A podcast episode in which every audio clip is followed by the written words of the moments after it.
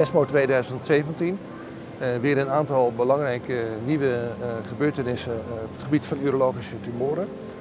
allereerst was er een interim survival analyse van de studie met nivolumab plus ipilimumab versus sunitinib bij het uh, gemetastaseerde in de eerste lijn. En ehm, aanvankelijk dachten we dat de studie niet positief zou zijn, omdat de progressievrije overleving in de eerste analyse niet positief was. Maar de interim-analyse voor overal survival, die tegelijk gedaan is met de finale analyse van progressievrije overleving, was evident positief. dus het is, het is geen makkelijke combinatie. Uh, een dubbele checkpoint inhibitie, zeg maar. Maar de survival benefit is absoluut evident.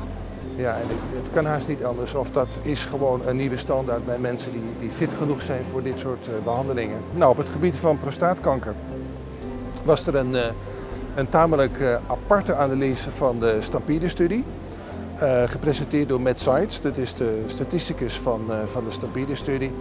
Wat ze gedaan hebben, ze hebben eigenlijk twee patiëntengroepen genomen in de Stampede-studie die tegelijkertijd in hetzelfde timeframe waren behandeld met die toevoeging van abiraterone, dan wel docetaxel, bij de patiëntengroep voor eh, de Stampede-studie. Dus patiënten met uh, hoog risico M0, dan wel de M1-patiënten. En uh, ik, ik meen dat het 566 patiënten waren. En, en, daar hebben ze vergeleken en gekeken of er nou een verschil was in overleving en in, in andere relevante eindpunten zoals collateral-related events. Ze hebben ook gekeken naar eh, PSA-eindpunten. Wat je dan ziet, is dat, dat in, in, die, in die hele vroege eindpunten, daar zit misschien wat verschil in het voordeel van abiraterone. Maar als je kijkt naar de belangrijke eindpunten, dus echt eh, klinische ziekteprogressie en survival, dan zie je dat er eigenlijk geen verschil is tussen de overlevingswinst die je boekt met de toevoeging van abiraterone aan de of de docetaxel. En dat is dus eigenlijk de belangrijkste vraag die daar resteert. Dat is kies je voor een behandeling die vier maanden duurt en dan klaar is. En dan ben je eigenlijk, dit blijkt ook uit de kwaliteit van levenanalyse van de Chartered-studie, dat je na zes tot negen maanden eigenlijk gewoon weer qua conditie en qua kwaliteit van leven vergelijkbaar bent met de mensen die alleen de androgeen deprivatietherapie hebben gehad. Of kies je voor een behandeling waar je die eerste acute effecten mist. Ja, heeft natuurlijk wat dat betreft een eenvoudiger bijwerkingenprofiel. Maar je zit wel vast aan drie jaar lang je maandelijkse controles. En in die loop van de drie jaar toch wel de effecten van die intensieve gecombineerde androgeenblokkade en die prednison. En, en ja, het, is, het, het, het, heeft alle twee zijn voor- en nadelen. Ik denk echt dat je dat gewoon heel goed met de patiënt moet bespreken op het moment dat abiraterone ook daadwerkelijk geregistreerd wordt voor die indicatie. Hè? Want dat is nog niet zo. Nou, dat is het gebied van uh, prostaatkanker dan. Nou, dan hebben we bij blaaskanker, uh, daar had ik zelf een presentatie over de mature uh, uitkomsten van de Keynote 45.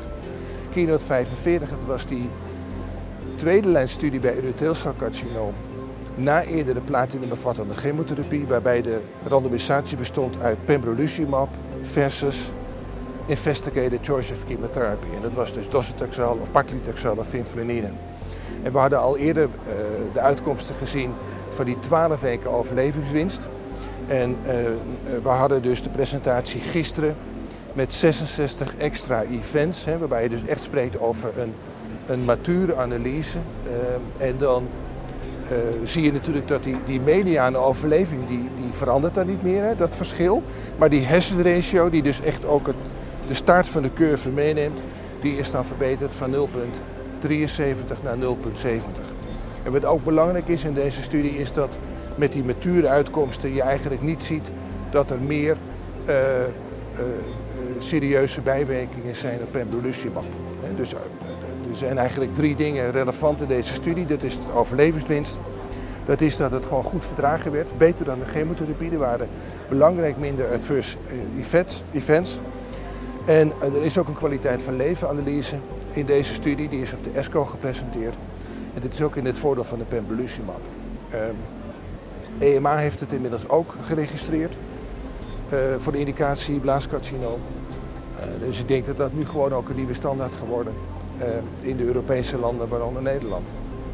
Nou, dat was als, als laatste voor deze summary waren de resultaten bekend van de RANGE-studie. Dus eigenlijk ook een tweede lijn studie bij blaaskanker. Dus ook weer na platinumbevattende chemotherapie. En daar is ramucirumab, een, een, een angiogenese remmer, toegevoegd aan docetaxel. Dus het was docetaxel plus of min ramucirumab. En die studie is ook positief op het eindpunt progressievrije overleving. Uh, significant, voldeed aan de criteria voor de studie. Als je kijkt naar het absoluut aantal weken, dan is dat, is dat niet zo heel veel. Als je kijkt naar de hazard ratio, hè, dus ook echt het verschil in de loop van de tijd tussen de twee armen, is dat 0,75 voldoet op zich niet aan de criteria die we in Nederland gesteld hebben. Het kan zijn dat de uiteindelijke overlevingsuitkomsten daar wel aan voldoen. Daar moeten we dus nog op wachten. Dat zal nog wel een aantal maanden duren. Wat me wel opviel, dat was dat die toevoeging van die ramucirumab eigenlijk heel weinig um, aan extra bijwerkingen gaf. Ik, ik, had eerlijk gezegd verwacht dat de toevoeging van angiogenese remmen het schema weer belastender zou maken voor de patiënt. Dat bleek eigenlijk niet het geval. Dus als daar de overlevingsuitkomsten wel weer voldoen aan de criteria, de paskwil-criteria, dan zou dat weer een extra mogelijkheid zijn. Het interessante in deze studie ook was dat een deel van de patiënten ook al eerder was behandeld met een checkpoint inhibitor.